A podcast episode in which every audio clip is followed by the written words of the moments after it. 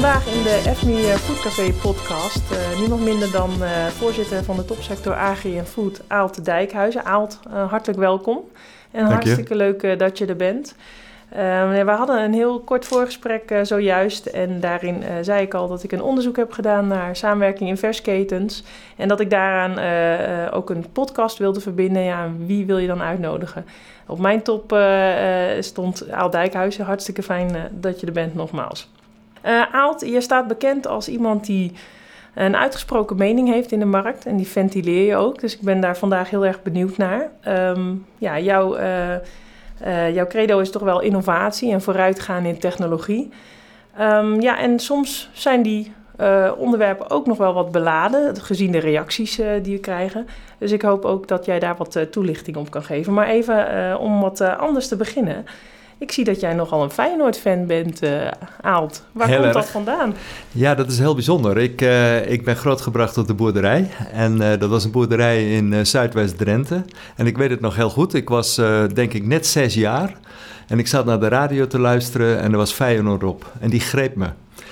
En sinds dat moment ben ik Feyenoord-fan. Dus dat is al uh, is gebeurd ergens op een boerderij in Drenthe. Ik was denk ik nog nooit in Rotterdam geweest. Maar ik ben ontzettend blij dat ik die gekozen heb. Want ja, weet je, uh, het is natuurlijk toch een, uh, een topploeg. Dus het is er nu en dan even wachten op een kampioenschap. Maar dan komt hij weer. Ja, soms moet je geduld hebben, maar dan kun Absoluut. je ook wel een goed feest vieren. Weet je, dan smaakt het extra lekker. Ja, nou hartstikke mooi. Uh, ja, en uh, dan zie ik ook dat je uh, tegenwoordig wel veel in China verblijft. Ja. Daar was ik ook nog wel nieuwsgierig naar. Ja. spreek je inmiddels al een woordje Chinees? Ja, ja een woordje, maar ik, spreek, ik gebruik het niet. Nee, ik, ik denk dat ik al wel, nou, ik ben misschien al wel 60 of 70 keer in China geweest. Die heel vaak. En kom er dit jaar ook vijf keer. Ik ben net vorige week geweest. Maar het is zo'n moeilijke taal. Die, ik, ik kan nou wel een beetje volgen. Weet je, als ik het onderwerp ken, dat ik het een beetje volgen waarover, kan volgen waarover ze het hebben. En of ze voor of tegen zijn. Of, uh, of of het duidelijk is of niet. Maar het zelf spreken is niet aan te beginnen. Nee, nee. is zo moeilijk. Ik kan me voorstellen Ja. dat als zelfs al de, de klemtoon Ja. bepaalt wat je zegt, Ja. dan uh, wordt het heel lastig. Ja, nee, daarom. Ja, ja. Nou ja, goed. eh, in het verlengde daarvan, want je bent natuurlijk in China om een reden. En dat eh, is onder andere het Holland Center, heb ik eh, begrepen. ja. Eh, nou goed, we zitten hier natuurlijk voor agri en food. Dus maar eh, om eh, met de deur in huis te vallen. eh, de agri-food sector, de Nederlandse agri-food sector, hoe staat die ervoor? Die eh, is nog steeds heel sterk. Ehm, ehm, is ook altijd, maar is altijd geweest, hard werken voor, eh, nou, meestal niet al te grote marges. Maar als je het goed doet, kun je er ook eh, goed geld in verdienen. Eh, maar het is, wel, eh, ja, het is wel doorzetten en vernieuwen en bij de tijd blijven. Dus het is, het is een sector, het is een mooie sector met een goed product. Maar het is ook een sector waar je hard moet werken. Ja, hard werken, hard werken en zorgen dat er altijd vooruitgang blijft. Ja. Ja. begrijp ik. Daar gaan we het zo meteen nog uitgebreid over hebben. Maar kortweg, wat is de kracht van de sector? Het is zo groot in Nederland. Ja, het is enorm. Dat, is, dat kan men zich in het buitenland ook bijna niet voorstellen. En ook velen in, eh, in Nederland niet. De kracht van de sector is dat wij ehm, ja, toch wel veel vernieuwen. Hè. We hebben een, een, een, een, een sterk kenniscentrum natuurlijk ook in Wageningen. We hebben sterke ondernemers. Dus wij weten steeds weer eh, nieuwe dingen te bedenken. Maar ook snel toe te passen naar verhouding. Wij zijn sneller eh, daarin. Waardoor we eigenlijk met alle nieuwe technologie steeds weer voorop lopen. Tegelijkertijd kan het ook nog veel beter natuurlijk. Hè. Is niet dat alles eh, nou het maximum is. Maar vergeleken met andere landen, kom in veel landen. Daar zie je gewoon dat het tempo van ontwikkeling en toepassing wat lager ligt. Eh, daardoor zie ik ook dat de, de sector in Nederland eerder verder voorop loopt dan, eh, dan dat ze nou ingehaald worden. Wat altijd de zorgpunt is van worden we niet ingehaald. Nou, met de nieuwe technologie nemen we eerder meer voorsprong. Oké, nou dat is heel interessant om te horen. Eh, dus eh, ja, ik begrijp altijd, ja, kijk, we hebben het net over China gehad, dat wij mijlenver achterlopen op wat er in China gebeurt. Dus, maar in de agro en food valt dat dan nog wel mee? Ja, dat, dat zeker. Kijk, maar ook hiervoor geldt wel. op het moment dat wij stil zouden vallen met ontwikkelingen, dan, dan ja, dan, dan ben je in tien jaar tijd kun je op onderdelen ingelopen worden. Dus het is wel een kwestie van door blijven fietsen. We moeten door blijven gaan. Ja, absoluut. absoluut. Fietsen op z'n Hollands. Ja, ja, heel goed. Ja, ja um, nou ja, we hebben, pakken even wat grote thema's, maar daar gaan we zo meteen nog dieper op in. er wordt heel veel gesproken over een transitie in, in de agri-food sector. Um, ja, als we het over een transitie hebben, wat ik je net hoor zeggen is meer, we moeten doorgaan zoals we het doen. Maar een transitie klinkt als, we moeten echt een verandering doormaken. Hoe zie jij dat? Ja, mijn sector heeft zich altijd veranderd. Ik heb mijn uh, hele leven in agri-food mogen werken. Ik ben erin geboren. En uh, we plakken er nu transitie op. Maar dat is altijd geweest. Weet je, ik, ik heb in de tijd meegemaakt dat uh, bijvoorbeeld bij een melkveebedrijf... dat een melkmachine kwam. Nou, was een enorme transitie. Want daaraan gekoppeld veranderde heel veel. Hè? niet alleen dat ook de melk anders opgehaald werd... maar ook je kon andere metingen doen qua kwaliteit qua hoeveelheid. Je kon het voeren beter op af gaan stemmen. Dus dan zie je dat zo'n technologie, die met alles wat er om me heen hing, gaf een hele verandering. Nou, wij noemden het toen alleen geen transitie, maar vooruitgang. Ehm, dus ja, ik, ik vind dat meer woorden die iets, uh, nou, iets aanduiden of iets aan willen duiden, dan dat het nou wezenlijk anders is dan wat er in het verleden gebeurde. Ja, oké. Nou ja, goed, allemaal daarop inhakend. Uh, er is natuurlijk een visie neergelegd vanuit uh, het ministerie van Landbouw, Natuur en Voedselkwaliteit. Nederland, Nederland als koploper van de kringlooplandbouw. Is dat dan uh, iets wat we al aan het doen zijn? Ik heb ook stukken van jou gelezen van, uh, ja, wij doen eigenlijk al dingen heel lang. zeker, hè? want dat is ook goed. Want, want als je een visie neer zou leggen wat helemaal anders is dan in de praktijk, dan landt het niet. En dan, dan kun je in praktijk ook maar zo niet zeggen van nou, dan gaan we ineens linksaf of rechtsaf. Dus het kent altijd de voedingsbodem. En... Dat, geldt ook voor eh, het benutten van, van grondstoffen of, uh, of bijproducten weer in je productieproces in de kringloop. Kijk, met kringlooplandbouw hangt er wel vanaf hoe ver voer je dat door. Hè? Uh, uiteindelijk is het een middel, uh, zeg ik altijd, en geen doel. Dus het wil niet zeggen dat nou alles er al gebeurt in de praktijk. En ook niet dat het in mijn ogen allemaal zou moeten gebeuren. Dus daar moet je een goede balans in vinden. Dus, dus wat ik je hoor zeggen is dat de visie die, die past eigenlijk al bij wat er gebeurt. Het is wel iets waar je een beweging naartoe, wat, wat, een logische beweging zou zijn. De invulling daarvan, dat is nog wel, uh, ja, even kijken hoe, hoe gaan we dat doen en tot hoe ver gaan we dat doorvoeren. Nou, maar om een voorbeeld te nemen, hè, als je nou kijkt in de, in de veehouderij, het veevoer wordt gebruik, wat, wat gebruikt wordt en gemaakt wordt, met name in de varkenshouderij, dat is, dat is enorm veel uh, grondstoffen, bijproducten uit de voedingsindustrie, die, die benut worden en weer hoogwaardig veevoer gemaakt worden. Nou, dat is een kringloop bij uitstek. Als je zou zeggen, om een ander voorbeeld te nemen, je moet alle grondstoffen eh, halen binnen 10 kilometer uh, om, je, om je dorp of om je boerderij. Nou, dan kun je een flinke suboptimalisatie hebben. Hè? Want uh, dat zou veel te beperkend zijn. Dus je moet daar logisch mee omgaan. hoe je dat doet en, en ook op welke schaal je zo'n zo'n kringloop sluit. En sommige, sommige stoffen is het efficiënter voor de wereld om het, om het wereldwijd te doen dan om te zeggen, gij zult dat uit uw eigen uh, streek of land of uh, eh, EU halen. Ja, nou, dat, dat is een punt wat, uh, wat we veel terug horen komen, ook in, ook in discussies op allerlei social media. ja, misschien is dat toch wel goed om daar nog heel even op, op door te gaan. er staan binnenkort weer verkiezingen op ons te wachten. En we zijn natuurlijk wel heel erg bezig, en ook andere Europese landen, met het belang van Nederland. En terecht denk ik deels want het gaat om onze, ons land. Aan de andere kant hoor ik ja meer als wereldburger praten. Van ja, als je naar het grotere plaatje kijkt, dan, uh, dan, zouden we een, dan spreken we soms van suboptimalisatie. Ja, dus je moet het heel pragmatisch uh, bekijken, afhankelijk van het product, afhankelijk van hoe goed je dingen dan hier kunt doen. of als anderen beter zijn, dan kun je beter die anderen dat laten produceren en het naar je toe laten transporteren. Want dan ben je bijvoorbeeld in totaal qua kosten minder kwijt, omdat die andere het efficiënter kan doen. Maar ook qua uitstoot. Er wordt heel vaak gekeken naar bijvoorbeeld CO2-uitstoot alleen maar na transport. Nou, als je bewerkt voedsel neemt, Daar is transport van de totale uitstoot is ongeveer 2, 3 procent van, van alles wat je uitstoot. Hè, om, een, om een grondstof uiteindelijk een consumentenproduct te maken. Dus transport is maar 2, 3 procent.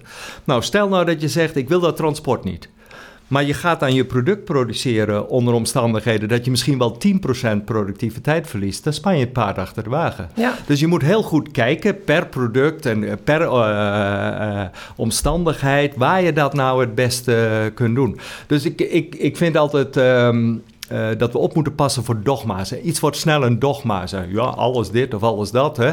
Nee, je moet gewoon heel pragmatisch zijn. En dat is nou juist iets, dat vind ik een kenmerk van de agri-foodsector. Ja. Die is pragmatisch. Dat, dat zijn ook wel de Nederlanders, hè? pragmatisch. Ja, en, uh, ja. en ik hoor je in ieder geval zeggen, uh, one size does not fit all. Nee, dat, dat, dat klopt precies. En, nou, en, en daar moet je altijd goed oog voor houden om te optimaliseren. Zodat je ook voor de wereld als geheel het optimaliseert. Sommige producten, wij zijn natuurlijk ook ook een grote exporteur van uh, producten. Nou, dat, dat is, uh, uh, denk ik, hè, daar komen we misschien nog wel op. Als je de cijfers bekijkt, is het efficiënter dan wanneer je zou zeggen: Nou, doe het hier niet, maar doe het elders. Dus je moet dat goed, inderdaad, goed pragmatisch blijven bezien. Ja, nou, daar gaan we zeker nog even op terugkomen. Okay. Okay. nou ja, maar waar ik in ieder geval even nog aandacht voor wil, wil vragen is: het FMI is natuurlijk in de markt bekend als de, de, partij die vooral naar food retail en dat kanaal ja. kijkt.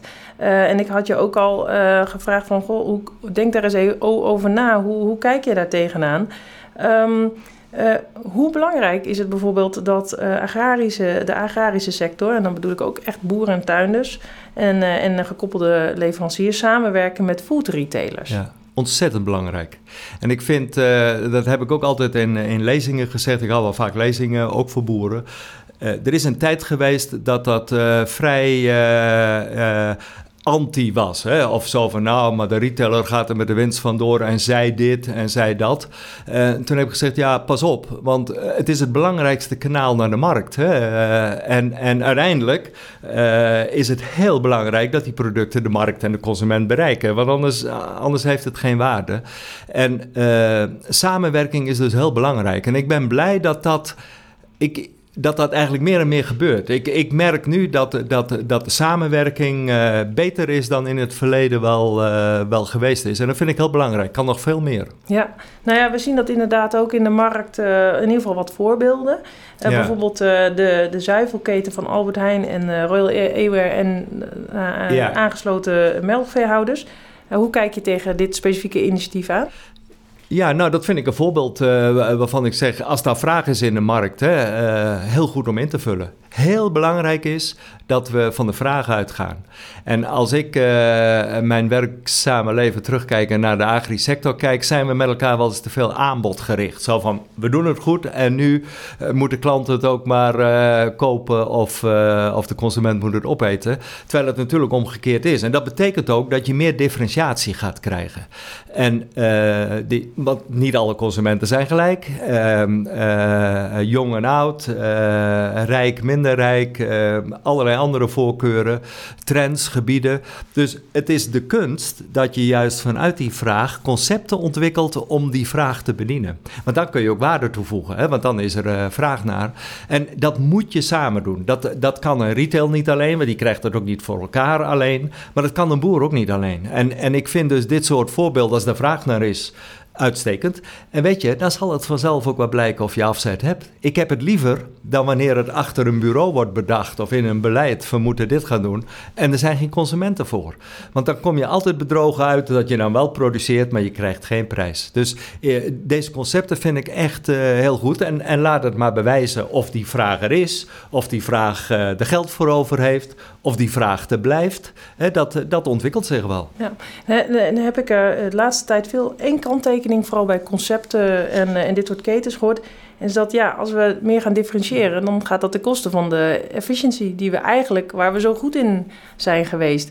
Hoe kijk je daar tegen? Ja, dat, nou, ik vond dat vroeger meer dan nu. We hebben ook meer technologie gekregen om te kunnen differentiëren. Het was uh, vroeger moeilijker hè, om, om bijvoorbeeld in een fabriek of, of, of, in een zuivelfabriek meerdere stromen te verwerken dan dat dat tegenwoordig uh, het geval is, waarbij je uh, ja, makkelijker in het productieproces kunt meten, onderscheid kunt maken, een product kunt volgen, hè, wat vroeger uh, moeilijker was.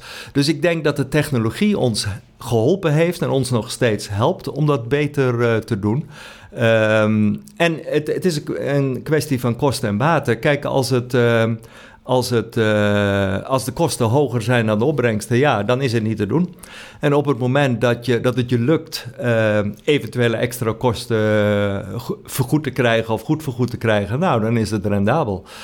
dat wijst zich wel uit. Ja, dus jij zegt eigenlijk door de technologieën die, we, uh, die er nu aan zitten komen en die we nu hebben, uh, zijn dingen die voorheen niet mogelijk waren, worden juist veel beter ja, mogelijk. En dat zal naar de toekomst uh, nog, nog meer toenemen. Hè? Die, die, die differentiatie en ook het volgen van producten, het volgen van grondstoffen hè, die de producten ingaan en dan het product volgen tot de consument.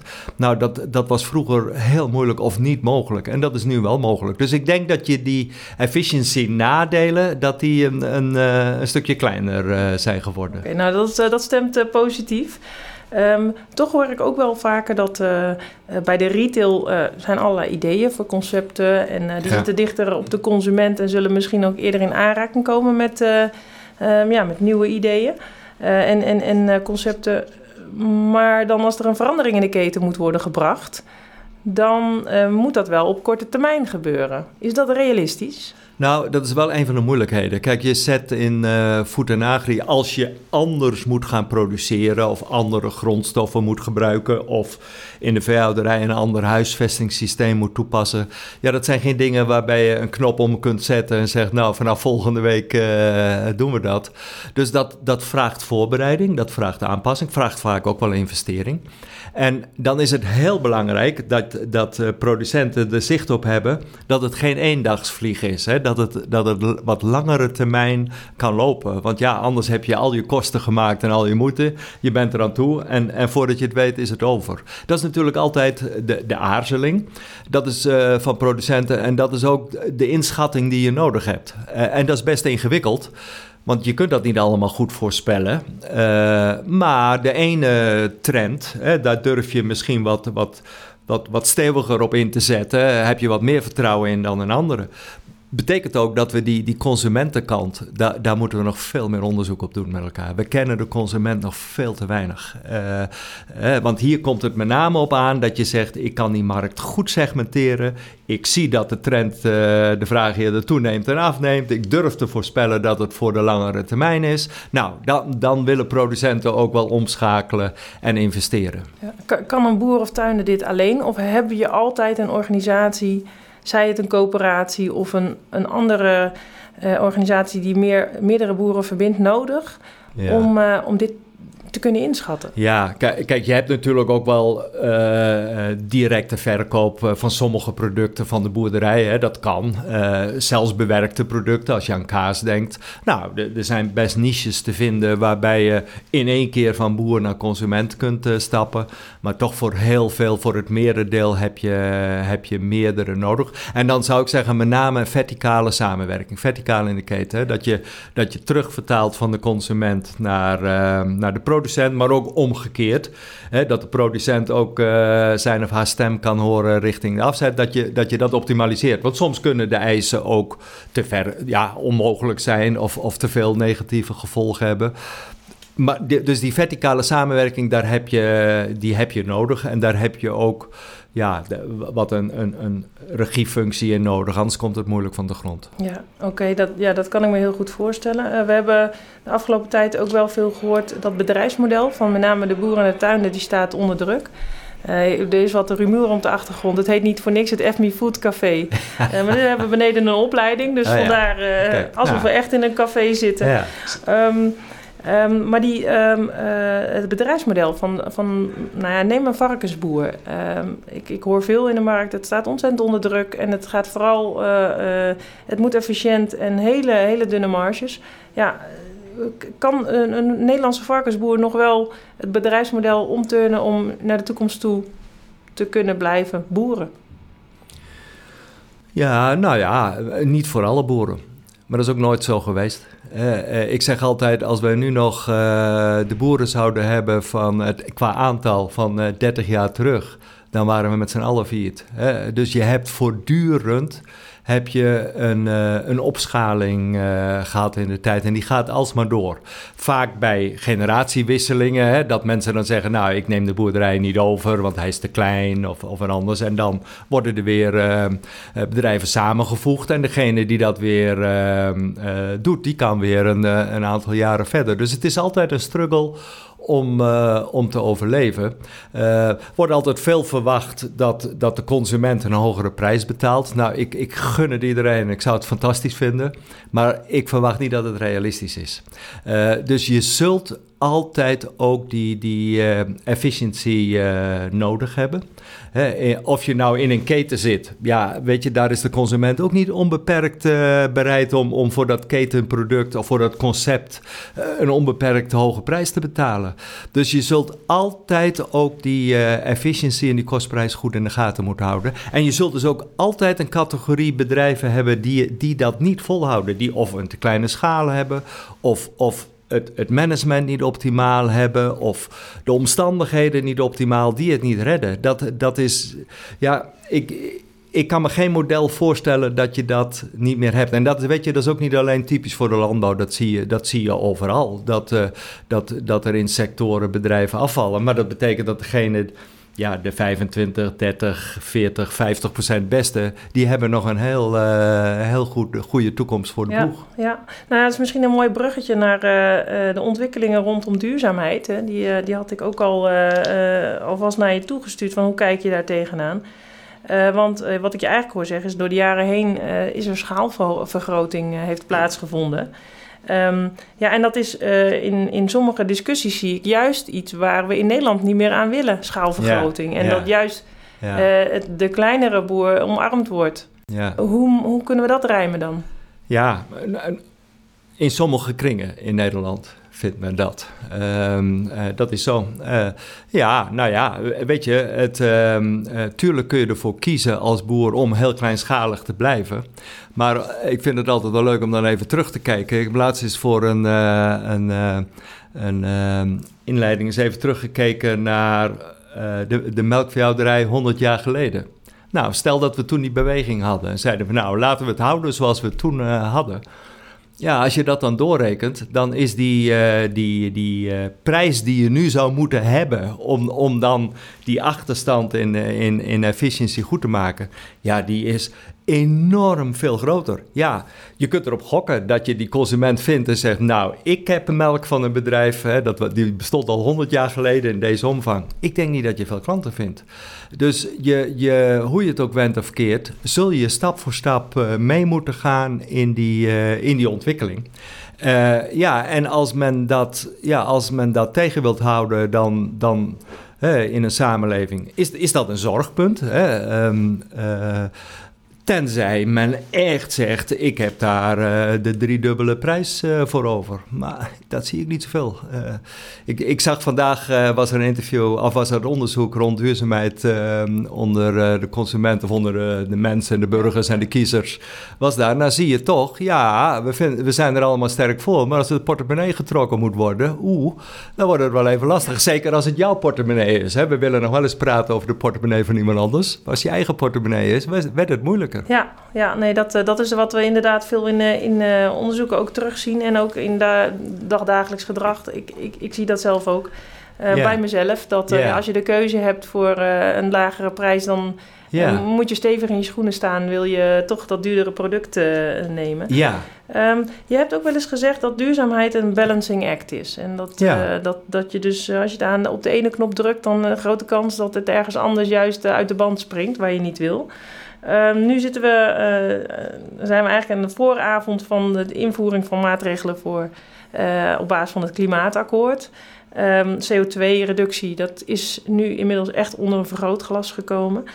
Wat raad je bedrijven aan? Om, hoe, hoe, hoe, kunnen ze hiermee omgaan zonder dat ze te hard op de ene knop drukken waardoor het ander uit de band springt. Ja, nou, nou weet je, um, uh, duurzaamheid is een begrip waar, waar dat is niet echt scherp gedefinieerd. wordt heel veel onder, uh, ondergeschoven wat er ja, de een vindt wel mee te maken heeft, de andere niet. Um, als je zegt CO2-uitstoot, dat is alweer veel scherper. Hè? Dat is, dat is een, uh, een aspect van het geheel. Um, nou, als je, als je naar uh, seks, CO2 of broeikasgas in het algemeen kijkt, dan uh, helpt, enorm, helpt enorm dat je zeg maar een, een goede een goed productieniveau hebt, goede productiviteit. Dus dat je grondstoffen heel goed benut. Dat je van die ene liter water niet uh, drie kilo product maakt, maar als het lukt 50. Of uh, uh, dat je van de, die ene grondstof die je benut, bijvoorbeeld het veevoer, niet, niet 100 liter kunt produceren, maar 200. Het scheelt enorm. Dus ehm, productiviteit en efficiëntie, dat is eigenlijk de grote klapper voor, voor CO2. Vergeten we wel eens. Als je het doorrekent, dan, dan zie je bedrijven die uh, nou om een voorbeeld te nemen, bedrijven met melkvee die 10, waar de koeien 10.000 liter geven, die hebben de helft van de koeien nodig, vergeleken met bedrijven waar een koe 5.000 liter geeft. Nou, de helft van de dieren, dat scheelt zoveel qua onderhoudsvoer en uh, alles en mest en alles wat daarmee samenhangt. Dus als je produceert, als je produceert, dan helpt het enorm dat je dat zo, zo professioneel en goed en schoon mogelijk doet. Want dan heb je per, per kilo product de minste, de minste uitstoot. Dat is voor CO2 een heel belangrijk. En dat, dat komt bijna overal, uh, nou eigenlijk niet bijna, overal komt dat eruit. Of dat nu uh, tuinbouwgewassen is, of akkerbouwgewassen, of, of dierenhouderij. Ja, nou ja, helder volgens mij. En uh, alleen, goed, uh, uh, we, we, we, het kost ook allemaal wat. Dus ja. Uh, we, we, kijken dan wat moeten we dan allemaal doen. Is het dan zo straks dat we alle koeien toch weer binnen moeten zetten en dan allemaal CO2-wasmachines uh, ja, moeten gaan neerzetten? Ja, nou weet je, als dat je enige doel zou zijn en je zegt minimaliseren van de CO2-uitstoot, dan is het ja. Maar uh, een, een, een, een, consument of een samenleving of wie ook maar kan ook andere eisen stellen. Nou, als je nou bijvoorbeeld zegt: uh, nee, uh, koeien wij vinden we zo belangrijk, ik vind dat zelf ook prachtig, vinden we zo belangrijk, dan geef je daar dus op toe. dan, nou ja, dan, dan heb je er minder. Dan moet je nog wel zorgen dat je, als je die koe dan in dat systeem hebt in de wei, dat je dan wel weer moet zorgen om zoveel mogelijk en zo goed mogelijk te produceren. Want dan heb je ook minder koeien nodig om je quotum uh, vol te melken, om het zo maar te noemen. Uh, maar het zal wat, je zult er altijd dan wat meer nodig hebben, even zwart-wit gezegd, ja. dan wanneer je dat op zal kunt doen. Dus je kunt die additionele eisen stellen. Uh, en daarom vind ik concepten eigenlijk het mooist. Want ja, dan, dan kun je binnen een concept een, een, een, een, een set van eisen stellen die een consument aanspreekt. Nou, de een die zal wat meer voor welzijn kiezen, de andere omgevingsfactoren, de derde uh, de klimaatsfactoren. Uh, nou, dan, dan, ja, dan, dan heb je een vrije keuze. Dat vind ik plezieriger dan een alles of niks. Ik ben altijd wat terughoudend in een, uh, om dat via de wet voor te schrijven. Want ja, een deel van de consumenten zal anders denken. Bovendien moet je controleren. Dat is allemaal zoveel ingewikkelder. Als het via concepten gaat, ja, dan regelt de markt het als het ware zelf. Ja, dus, dus ik hoor je zeggen dat je niet per definitie tegen eh, de koe in de wei bent. Of uh, biodiversiteit of dat soort zaken. Ik zie op Twitter nog wel eens wat reacties op jouw statements ja. komen die, van mensen die zeggen... ja, meneer Dijkhuizen denkt helemaal niet na over dat soort thema's. Ja, nou, dan is dat nog een vriendelijke ja, ik probeer reactie. dat een beetje vriendelijk ja. te verwoorden, ja. nee, maar weet je, ik ben niet voor of tegen. Um, uh, ik vind het altijd heel belangrijk dat je kijkt naar de consequenties. Kijk, wat, wat, wat je niet kunt zeggen is van... nou, ik, uh, ik doe de, de, de koe in de wei... of ik, ik ga voor een lagere productie per koe... want dat is beter voor, uh, voor het klimaat of beter voor de biodiversiteit. Dat is feitelijk onjuist. Dat is niet mijn mening, dat is feitelijk onjuist. Um, nou, daar, ja, mensen kunnen daar boos over worden. Nou, ik probeer altijd heel dicht bij de feiten te blijven. Maar welke keuze je maakt, uh, dat, dat vind ik iets wat, wat ja, voor een samenleving is. Hè? Dat, dat kiezen we in de politiek, dan uh, kunnen we stemmen. Maar nog liever doe ik dat via, via de dagelijkse boodschappen, want dan kun je elke dag stemmen. Ehm, dus dat is geen kwestie van voor of tegen, maar wel goed de consequenties kennen van het een of het ander. Hè? En ik vind niet dat je een consument of een burger ehm, dingen voor ogen moet houden die, die feitelijk niet kloppen. Dat, dat vind ik onjuist, want dan, ja, dan maak ik mijn keuzes op verkeerde gronden. Ja. Vind je het nog wel leuk om op al die social media te zitten? Ik vind het fantastisch. Ja? Ja, ik ben... Uh, daar redelijk snel uh, mee begonnen. Ik vind het een fantastisch communicatiemiddel. Ik, ik, herinner me dat ik voor het begin op, uh, op Twitter zat. Dat ik dacht, wat doe ik hier? Hè? Want ja, ik, ik had dat ook. Ik dacht, wil het toch eens uitvinden. Maar dat was nog in de tijd van. nou, iemand liet zijn hond uit en dat moest al op Twitter komen. We waren allemaal nog aan het zoeken wat de boodschap was. Maar uh, dat is gaandeweg is dat uh, verder ontwikkeld. En ik vind het um, een ontzettende goede verspreiding van, uh, van nieuws. ook gewoon artikelen die er zijn. Bedoel, vroeger moest je naar de bibliotheek fietsen om iets te zoeken. Het, het, komt, het komt dagelijks voorbij. Dus ik vind. Ehm, en je kunt ook zelf dingen die, die, die je vindt. of waarvan je denkt, nou, dat is interessant. die kun je meedelen. Niemand hoeft het te lezen. en, maar je kunt het wel lezen. Ja. Dus ik, ik vind het een fantastische... Dus je blijft het voorlopig nog wel doen? Ik blijf het uh, zeker doen. En ik, ja, dat is ook een geweldige tijd. En weet je ook, de, als je nou hebt over nieuwe technologie die informatietechnologie, die gaat ons nog zoveel brengen. Daar staan we, daar staan we nog maar zo aan het begin. Hè? Eh, ook, ook in de food agri, in, in het hele productieproces, in het meten en in het uh, bijhouden van, van, van de kwaliteit en, uh, en de transparantie in een keten. Nou, dat, dat, dat gaat nog totaal veranderen. Ja, want de, de, de horticulture staat al bekend om heel veel technologie, heel ja. veel meten. is dat ook zo voor de melkveehouderij of is daar nog... Hè? Of bijvoorbeeld de varkenshouderij, uh, ja, nou, kijk, ja, nou, er is nog heel veel te doen. Hè. Er, er gaat nog heel veel uh, verder. Maar je kunt natuurlijk met, uh, als je denkt in de gewassen met drones... Hè, waar je heel goed ziektebeelden bij kunt houden. voordat een mens het bijna met het oog ziet... kun je al verkleuringen misschien, misschien zien. Je kunt in de dierenhouderij bijvoorbeeld in een melkstroom heel veel meten. Hè, waar je via sensoren kunt meten of die temperatuur verandert... of er misschien uh, een dier meer of minder loopt, dat je denkt, hé, hey, die, die zou wel eens ziek uh, kunnen zijn of niet helemaal in orde. Of de hoeveelheid voedsel die ze, die ze tot zich neemt. Zo kun je heel veel gegevens al bijhouden, dat je sneller op het spoor bent als er een afwijking is. En dus ook sneller uh, in kunt grijpen. En ik, ik denk dat daar, nou, je, je, je ziet het in de praktijk al volop. Hè? Het, het is niet meer science fiction. Je, we, we zouden samen naar een bedrijf kunnen gaan waar ze het hebben. Het is te concreet. Maar het kan nog veel verder toegepast worden. Ja. ja, dat is ook wel eens de vraag die ik krijg van ja, als je het hebt over data gedreven en dat soort zaken. Ja, wat kunnen we dan doen? ja, dan begint het volgens mij toch wel bij gewoon het meten van een aantal zaken eh, en het bijhouden. Om vervolgens daar je lering uit te trekken. Klopt dat? Bedoel je net zo? Ja, ab absoluut. En, en kijk, en, en je zult altijd nog uh, de, de inschattingen van uh, de boer of de anderen nodig hebben om dingen te interpreteren, ook al hè, naast de analyse. Want je moet ook goed om je heen kijken. een mens kun je nooit uitschakelen.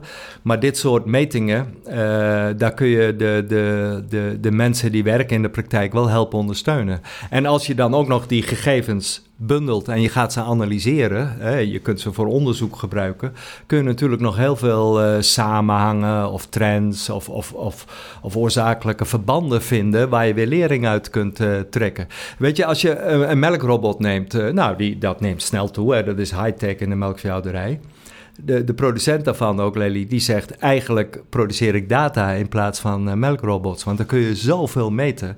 Dan heb je uh, iets van uh, een, een, een paar honderdduizend metingen per dier per jaar. Die, die, van allerlei metingen die elke dag weer gedaan worden. Nou, als je die eens van al die dieren kunt bundelen. En je kunt daar analyses op maken. Je moet eens kijken hoeveel, hoeveel verdieping daar nog in zit in kennis. Die je weer terug kunt voeren naar de praktijk om, om betere beslissingen te nemen. Dus ik denk dat daar uh, nog een hele weg te gaan is. Het is er al heel lang, maar het moet makkelijker worden. Weet je, als je als je in de praktijk heel veel handelingen daarvoor moet doen, dat, dat gaat je niet lukken elke dag. Maar naarmate je dat kunt automatiseren, naarmate je er eigenlijk niks meer van merkt en toch die informatie uh, tot je krijgt, ja, dat is fantastisch. Ja, ja. Dus ja, ik wilde je eigenlijk vragen naar uh, hoe zie jij de toekomst in de agri-sector? Maar volgens mij hebben we nu al een redelijk toekomstplaatje van jou, jouw beeld gezien van hoe wij in de toekomst in Nederland in de agri-food kunnen gaan werken. Ja. Heb je daar nog wat aan toe te voegen? Nou, ik, ik zeg altijd, het is de enige sector waarvan je zeker kunt zeggen dat de vraag toeneemt in de komende decennia. Heel veel andere weet je het nooit zeker. Verwacht je wel. Hè? Ik, ik, denk dat de vraag naar uh, iPhones en iPads ook nog wel uh, toe zal nemen. Maar van voedsel weet je het zeker. Want we krijgen meer mensen. En uh, de, de, het, de welvaart van mensen neemt toe in grote delen van de wereld. Betekent meer vraag naar voedsel. Dat is een fantastisch vooruitzicht. Dat is een fantastisch vooruitzicht. Want in een krimpende markt is het altijd moeilijk. Dit is een groeiende markt. Wie daar zijn, zijn, zijn plek in krijgt, ja, dat is degene die dat het beste doet. Hè? En dus, dus is het aan ons, want het is niet makkelijk. Mensen wachten niet op je. Kom veel in China, die wachten echt niet op ons. Hè? Als we wat te bieden hebben, waar ze wat aan hebben, dan ben je spekkoper. Maar ze gaan niet zeggen van nou, uh, beginnen jullie nog eens. Nee, dan, dan heeft iemand anders pakt die kans. Dus je moet voortdurend die kansen pakken.